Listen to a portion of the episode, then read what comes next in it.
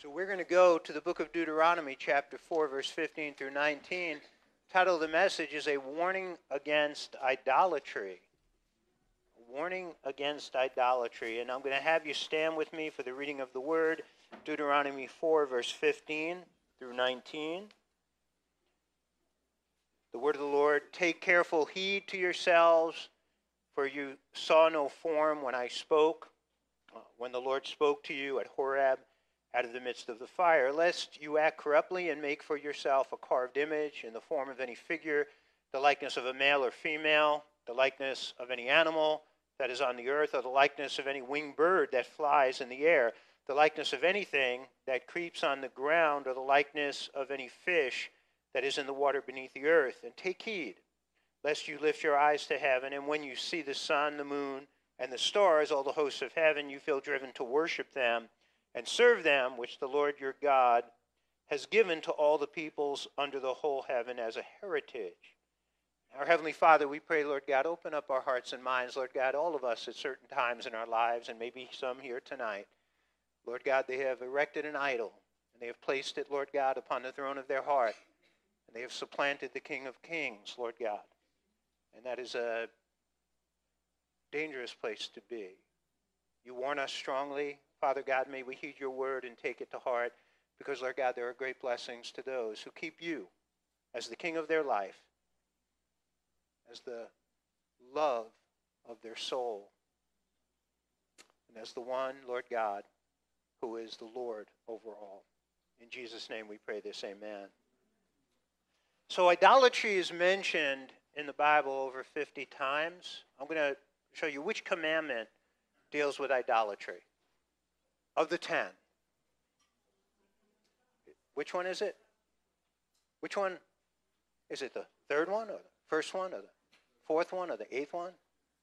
It's the second one. Have you ever memorized the Ten Commandments? Please do. You should. They weren't the ten suggestions. Exodus 20. Verse 4 through 6 You shall not make for yourself an image in the form of anything in heaven above, or on earth beneath, or in the water below. You shall not bow down to them or worship them, for I, the Lord your God, am a jealous God, punishing the children for the sin of their parents to the third and fourth generation of those who hate me, but showing love to a thousand generations of those who love me and keep my commandments. So, Deuteronomy, right? What does Deuteronomy stand for? Second, right? The repeating. It's the repeating of the law. It's the repeating of everything that was given in Exodus and partly of uh, Leviticus. So, again, here's the, the Ten Commandments um, being repeated in Deuteronomy, and we're going to look at that more next week. I just want to give you a couple of just a, a couple of verses about idolatry before we really dig into this. In 1 Corinthians chapter 10, verse 6, here's again a great admonition to the church now, these things became our examples to the intent that we should not lust after evil things as they also lusted, and do not become idolaters as, uh, as some of them. As it is written, the people sat down, eat, drink, and rose up to play. Again, New Testament strong warning against idolatry. Psalm 24, verse 3 through 6, is a, is a blessing for those who really have, have the Lord as their God and reject idolatry you know, who may ascend into the hill of the Lord, or who may stand in his holy place? He who has clean hands and a pure heart, who does not lift his soul to an idol, nor sworn deceitfully, uh, dece- uh, deceitfully. He shall receive blessing from the Lord and righteousness from the God of his salvation. This is Jacob, the generation of those who seek him, who seek your face, Selah. And um, again, there's there, there's blessing there. So let me say this to you. My wife, I think, has heard this a few times the last few days. For those who are followers of Yeshua, for those who are followers of Jesus, he asks much of you. I hope you understand that. He asks much. He asks much of your time. He will ask much of your money. But more than all of that, He will ask for your heart, your devotion, your love. And for those who don't follow him, he asks very little. I mean, what does he ask of the unbeliever? You, you will find multiple things that he will ask of you as a believer. But what does he ask of the unbeliever? He asks, he asks them to repent and believe. That's it.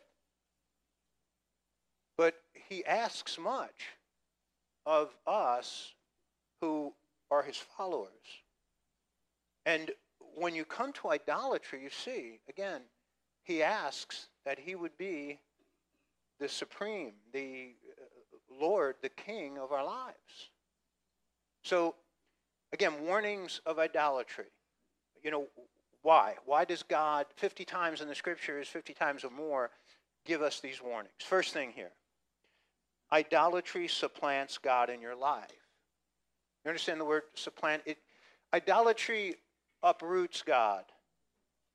So in Leviticus chapter 19, verse 4, do not turn to idols or make metal gods for yourself. I am the Lord your God. I mean, right there is a, we call it, a, it's a parallel, it's a parallel passage. If you have an idol in your life, then the Lord is not the Lord of your life. If the Lord is the Lord of your life, then you will not have an idol in your life. Each and every one of us, we have a throne on our heart, in our heart, that was essentially created for the Son of God to sit upon and to reign, to reign in our lives. Idolatry is when we remove Jesus from the throne and we put something or someone else upon the throne. And there could be there could be many things that people will place upon the throne. It, essentially, it comes down to whatever is placed upon the throne instead of Jesus will always be something that is created. So Romans 1, the creation, right? They worship the creation instead of the creator. So Romans 1, verse 22, professing to be wise, they became fools and changed the glory of the incorruptible God into the image made like corruptible man, birds, four footed animals, and creeping things. Again, they worship the creation. That could be them worshiping themselves. The person can be the very idol of their life. Or, again, created things. And idols, idols can be, this is a great picture, idols can be multiple, you know, things. An idol can be your career. An idol can be your family. Your children can become idol. That's a dangerous, by the way, parents, that is a very dangerous place to be in if you place your children and make them the idols of your life. Dangerous for you and dangerous for them. Culture, uh, possessions, money, power, approval, pleasure, uh, success, comfort, right? Religion, fame, entertainment. You look at, as a pastor of the church, I see people who float in and out of this place who many times these things are, again, upon the throne. They are the, the, the idols of their life. So anything essentially you love more than God, anything that you put before God, anything you elevate before God or magnify before God or glorify before God, anything is an idol. Second uh, point here idolatry turns us from God's love. That's just, that's just common sense. You know, just when you read the word, think critically. I want to say this is, this is a message where, as I began to prepare this message a few, weeks ago, just again thinking of idolatry, and I began to think critically. Use your, use your brain and think criti- critically when you're looking at the word. Don't just, don't just, just read it vaguely. What is God saying? What is God saying to me? What was God saying to the people of his time through this passage? And again, idolatry, just as you look at it and you think critically about it, it turns us from God's love. Jonah, and this is from Jonah chapter 2, verse 8 those who cling to worthless idols turn away from God's love for them. And that's just, again, that's just common sense. Because why? Why do they turn away from the love of God when they have a worthless idol in their life because they begin to love the idol more than they love God. They begin to literally, you know, fall in love with the idol. The idol becomes the focus of their attention. They, they spend their days serving the idol. The idol consumes them. It consumes their thoughts. It's what they think about all the time. It consumes their emotions. And of course, then there is no place for the love of God in their life. Because again, they, they are in love with the idol. Third, idols are powerless to save. They, they lack the strength, they lack the power to save you. No idol can save, save you. And in Judges chapter 10 14, it says, Go and cry out to the gods you have chosen. Let them save you when you're in trouble, right? They, they can't save you. They can't save you in the present world. They can't save your soul. They're powerless to deliver you, right? They're powerless to deliver from, from sin. They're powerless to deliver from Satan and uh, the idols that people worship. And you look, you look, you can look right now at our country and look at what people are looking to to save this. This country is right now in a major free fall. It's scary. I don't know if some of you know what was going on today, and a few of you may know. And um, and those of you who don't, maybe you don't want to know personally. Uh, but you look at what people are looking to. They're looking you know, they're looking to the Republicans to save the country. They're looking to the Democrats to save the country. They're looking to, you know, President Trump or President Biden to save, you know, to save the country. These are, these are again, these are just idols that people have erected that they think are going to be able to save this country. The only one who right now I believe can save this country, and I pray for it every day, is, is God's intervention. I, if America does not turn to God, I believe, and I've shared this with you, we're not mentioned in the prophetic picture. And there's some things happening right now that are unraveling very quickly, much faster than I, I could have ever have imagined. But again, idols are, idols are useless. They're, they're, they're, they're feckless. They're, you know, they're, they're absolutely hopeless in being able to, to save. The fourth, the worship of idols is the worship of demons. This is repeated a number of times in the Old Testament and the New. In 1 Corinthians chapter 10, verse 19 through 20, what I'm uh, saying then that an idol is anything, or what is offered to an idol is anything, rather that the things which the Gentiles sacrifice, they sacrifice to demons and not to God. And I do not want you to have fellowship with demons. But behind every idol, there is, there is uh, you know, a demonic influence. And that could be, look, those could be statues that, that people worship, icons that people worship, or listen, it could be their Lamborghini that they worship. But anything, there is a, Satan wants to pull human beings away from having Jesus in their lives as their Lord and Savior and he works diligently. He's, he's, a, he's a roaring lion who looks to just separate people. He wants to separate people from Jesus, including believers. And one of his, one of his great tools is that to get them focused again on the created things instead of the Creator. And they begin to, again, worship those things. They begin to glorify those things.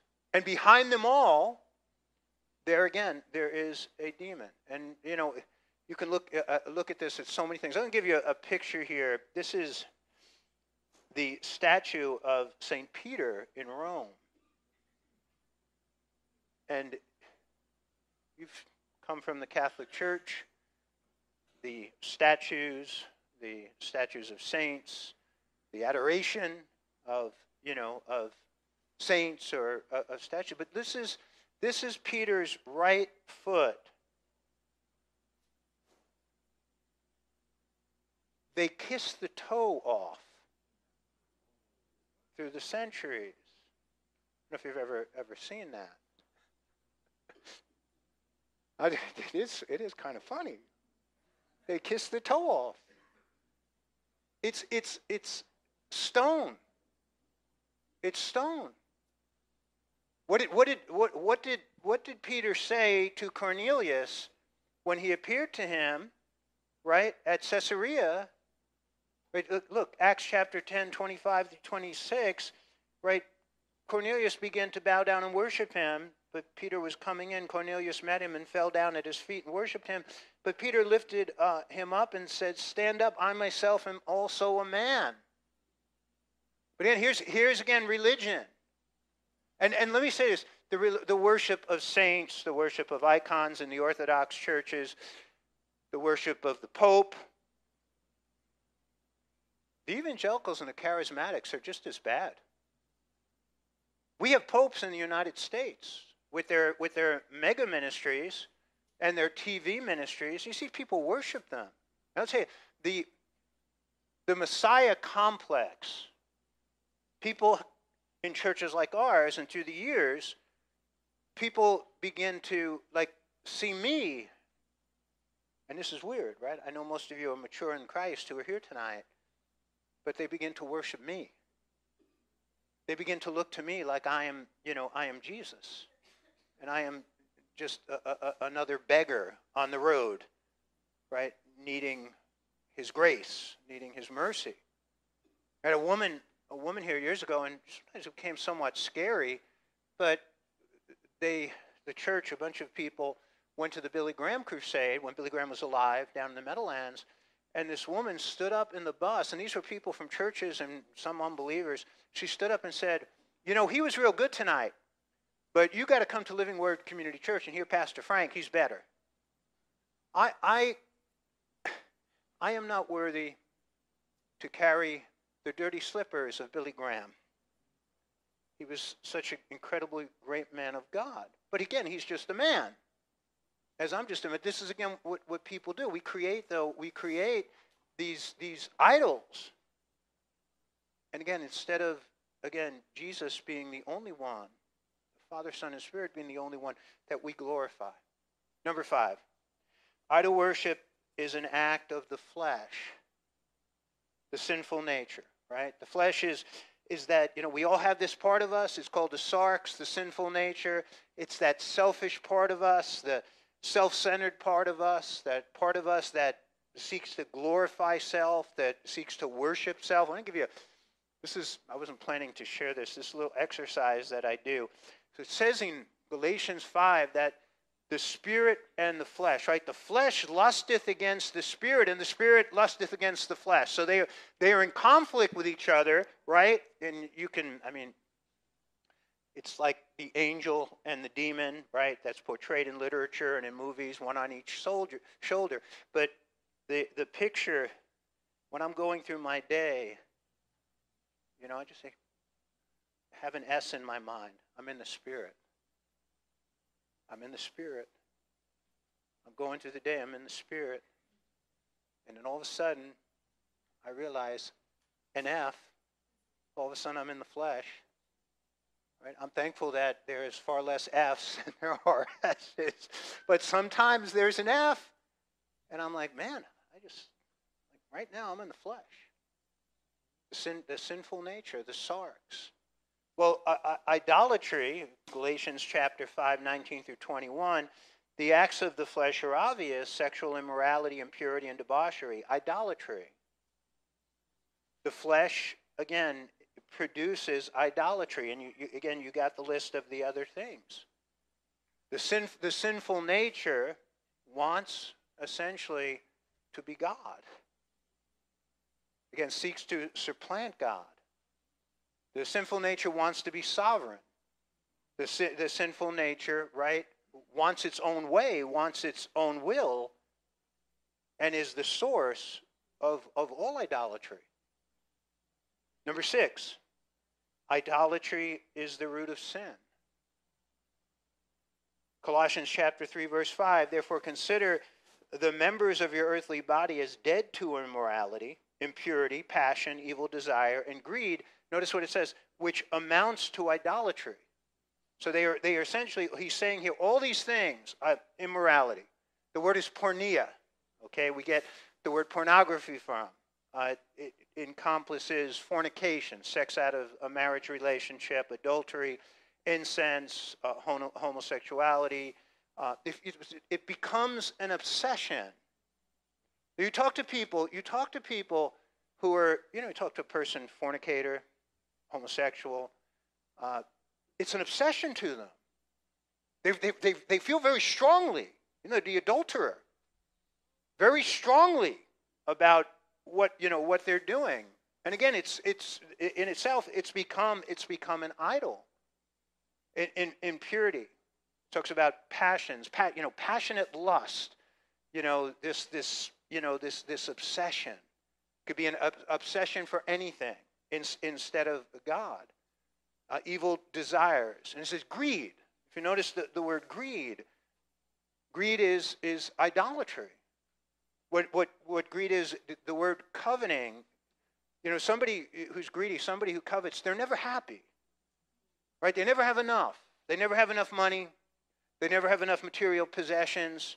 Right? They're, they're, they're never satisfied. It's, it's always more, more, more. You know, it has to, it has to be a, a nicer car. I need a, a bigger house is going to make me happy. And they're never happy. And they're, you know, they're driven. They're driven by their, by their greed. Two, two great drivers of human beings greed and fear. That's not only true of Wall Street, greed and fear. And uh, again, what it's saying, all these things immorality, greed they all essentially flow from idolatry. Number seven, idolatry separates people from God. In Psalm 16:4, the sorrows of those who have bartered for another God will be multiplied. I shall not pour out their drink offerings of blood, nor will I take their names upon my lips.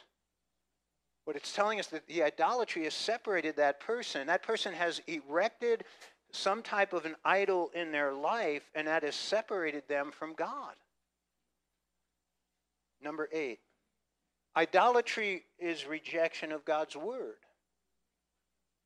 So in uh, 1 Samuel chapter 15, 23, for rebellion is as the sin of divination, and insubordination as iniquity and idolatry, because you have rejected the word of the Lord. Notice that.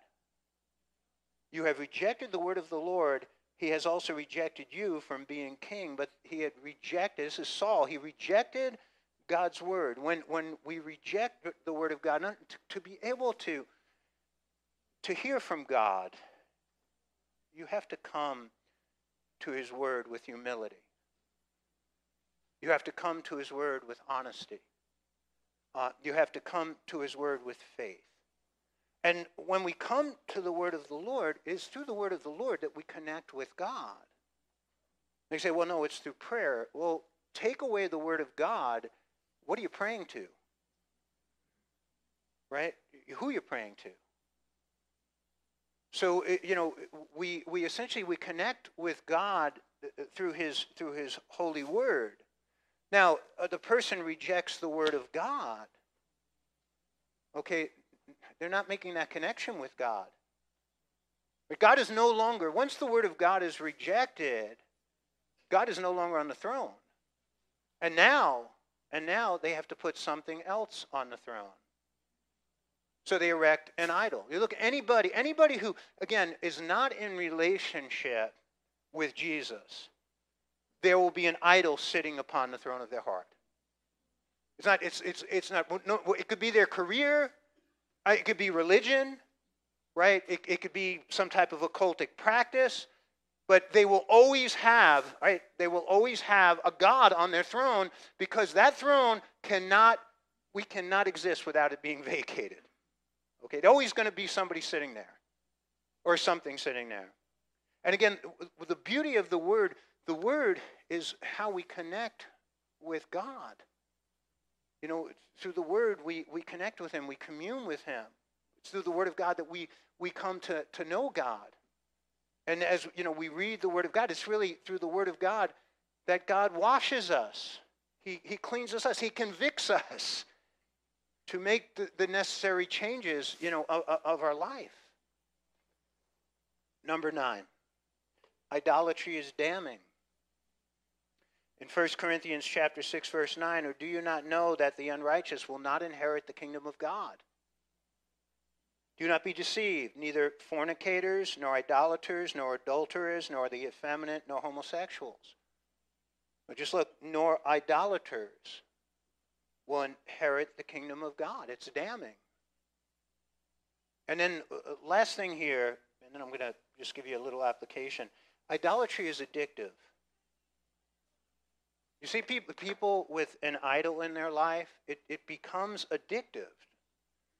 And it's hard. It's hard for them to break away from it, even when they're aware. And this is outside of Jesus, even when they have an idol in their life, how difficult it can be through therapy, psychological counseling, psychiatry, how hard it is for somebody to break away from that idol. It's become such a strong and powerful thing over their life. And you look, Revelation 9:20, the rest of mankind who were not killed by these plagues. Now, this is, this is the tribulation period. It's a terrible time. The plagues of, you know, uh, uh, the seal judgments, the, you know, the trumpet judgments, the bowl judgments. And it says, and they still not, did not repent of the work of their hands, and they did not stop worshiping demons and idols of gold, silver, bronze, stone, and wood, idols that cannot see or hear or walk that they still were clinging on to their idols, refusing to repent and turn away from them and turn to God.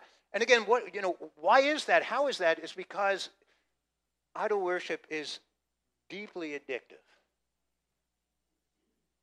And if anybody here who, you know, maybe you're struggling with something that's an idol in your life, you know that's true. It's hard to hard to break that, you know, break that chain and tear down that idol. But God calls us, right, to tear down our idols. So I want to talk to you for a few minutes about tearing down your idols, if you have one or two. So one thing, one thing of, of, of good news in Micah 5:13, God says, "I will destroy your idols." He's, he's saying now, these are his people, the Jewish people, and I believe you can take this and you can apply it to the church. I will destroy your idols and your sacred stones from among you. You will no longer bow down to the work of your hands. So, God is working to destroy your idols. God is working to destroy our, our idols. Now, let me just say this to you. If you've ever had the Lord destroy your idol, it's usually extremely painful. Like God intervenes. You know, all of a sudden, you know what? You, you, you're, you're in a situation. It's like David. David's sin, and one of David's problem is, is that he removed the Lord from the throne and he put himself on the throne. He's ignoring God, right? He's, he's acting like God can't see what he's doing. He's um, right out on the out on the porch looking down, lusting after a woman who was married to another man. And then he has her brought up to him. He commits adultery with her. She gets pregnant. He kills her husband, or has her husband killed. And I mean, here is a, a, a picture of a man who he's erected himself as the idol. And he's found out. And he is deeply embarrassed. I mean, this is like, this is an incredibly embarrassing moment. And I see this with, you've seen this with leaders, Christian leaders. I've seen it right here in the church of people who are, who are, again, they have erected some kind of an idol in their life. They're committing some type of a gross sin, and then God just exposes them. Remember Jim Bakker? Remember Jimmy Swaggart? I mean, so many, just God just exposes them to the world, and it, it is it is a horror show. God just takes it, He just lifts the curtain and that person is, I mean, that, that, that person is horrified. That person, now, God will tear down the idol. And you know, it's a shame that I think, I wonder, had Nathan not come to David and confronted him, if David just would have, uh, you know, gone on with the charade. Because I, have seen a lot of times when God exposes someone, oh yeah, they're going to come and now, you know, they feel bad about what's happened. But it, I wonder if they, if they weren't exposed, would they have ever come and really repented. And I think a lot of times I'd say no. They just they just go on, you know, hiding their, you know, hiding their idol, hiding their sin. So again, here, God, He really will intervene and He will. If you're if you're his child, you got an idol in your life, and you've placed that thing again, you've elevated that thing above him. You're glorifying it above him.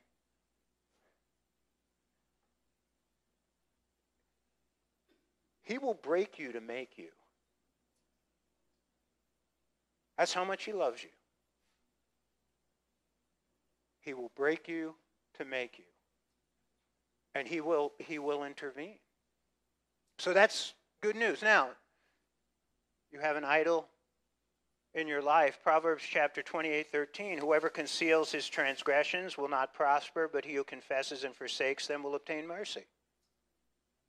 Why, why is repentance? Why is repentance? Confession and the word forsake, repentance. Why, again, is that repeated over and over again in Scripture? Confess and repent. You know, confess, repent, repent, confess. A couple of key things that happens when a, when a person confesses and repents, true confession, true, true repentance, they take responsibility for their sin instead of blaming it on somebody else. The second thing, they, it essentially proves that, essentially to God, that they're not hiding their sin. They're acknowledging it before God. And they're also asking God for help. Have a stronghold in your life, some type of sin stronghold, some type of idolatry, you know, some type of idolatry in your life. And you're, you're saying to God, look, I need your help. We're not going to be able to conquer these things by ourselves. We need the intervention, the help of God and another key thing about confession and the forsaking of sin, it sustains our relationship with God. So your relationship with God may not be great, your relationship with God may not be where you want it to be. But when you are, are confessing and forsaking your sins and bringing them before God and working through these things with God, the relationship is maintained instead of it being broken. Or say people who are struggling with sin. Don't run away from Jesus, run to Jesus people struggling with sin. Don't run away from the church. Run to the church. But we're not here, we're not here to condemn you. But this is where you will find grace. This is where you will find deliverance. And I don't care how many times you fall, how many times you slip, right? How many times you backslide. You need to keep coming back to Jesus, keep coming back to the body of Christ, because this, this is where you're going to find the grace and you're going to find the power of God to be delivered. And sometimes it doesn't happen instantaneously, right? That's again, those, those things sometimes, those idols and those sins become so deeply rooted. Right? It was just like, oh, I just wish I could, you know, I push, could pull out that root. And it doesn't happen that way always. So, confession and forsaking. Another key thing. When you tear down an idol, place God upon the rightful throne. Make him your king. Make him the Lord of your life, right? Matthew chapter 22, 37. I don't know if you've ever heard this verse before.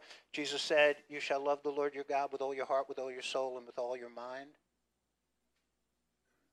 Put him right upon the throne as the, the love of your life. And, and listen, don't give him lip service.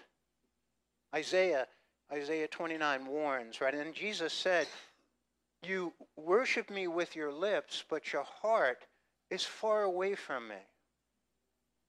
So, you're just saying, you know, oh, I, I love, you know, I've seen this, I've seen this through the years, too many years doing this.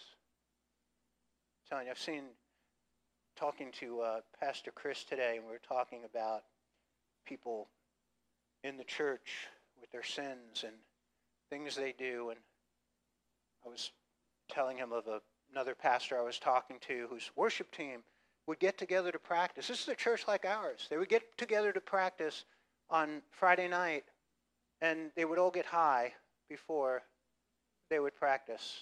And those were the worship leaders in the church.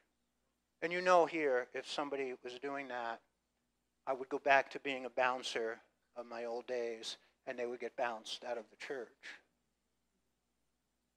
But we were, we were just talking about, you know, situations in the church. But people here through the years, praise the Lord. I love you, Jesus. I love you, Jesus.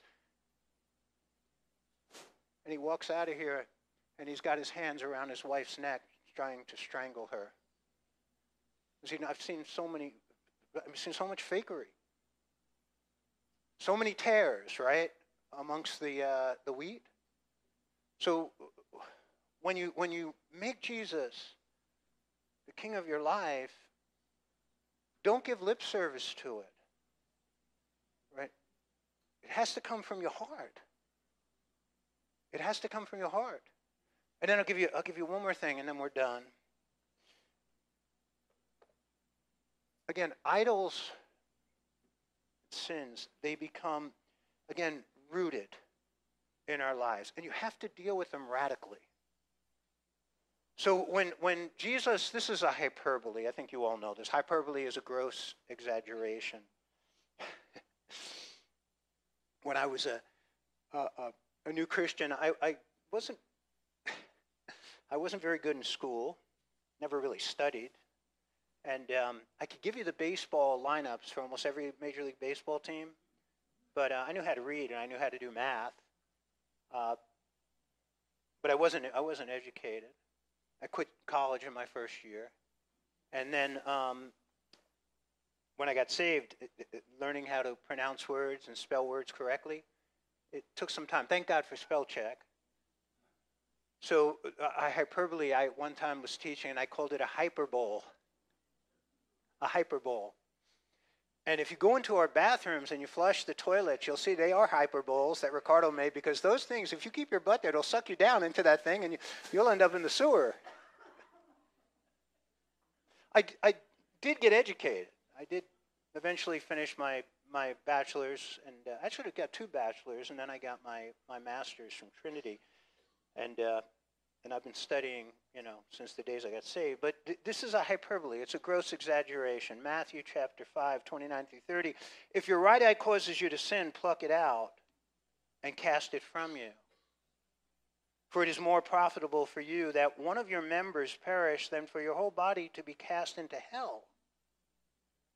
And if your right hand causes you to sin, cut it off and cast it from you.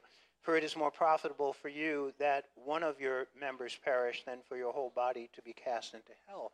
So, what is Jesus saying? You need to deal with sin in a very radical way. And if you're, if you're, if you're toying with it, it's, you know, it, it's going to destroy you. It's going to send you to hell. So say whatever, you know, whatever the idol is, you may, you know, I say people with their, you know, the, the crap that is dominating their life through their iPhone or their iPad or their computer. The things that are just, you know, you, you've erected as an idol.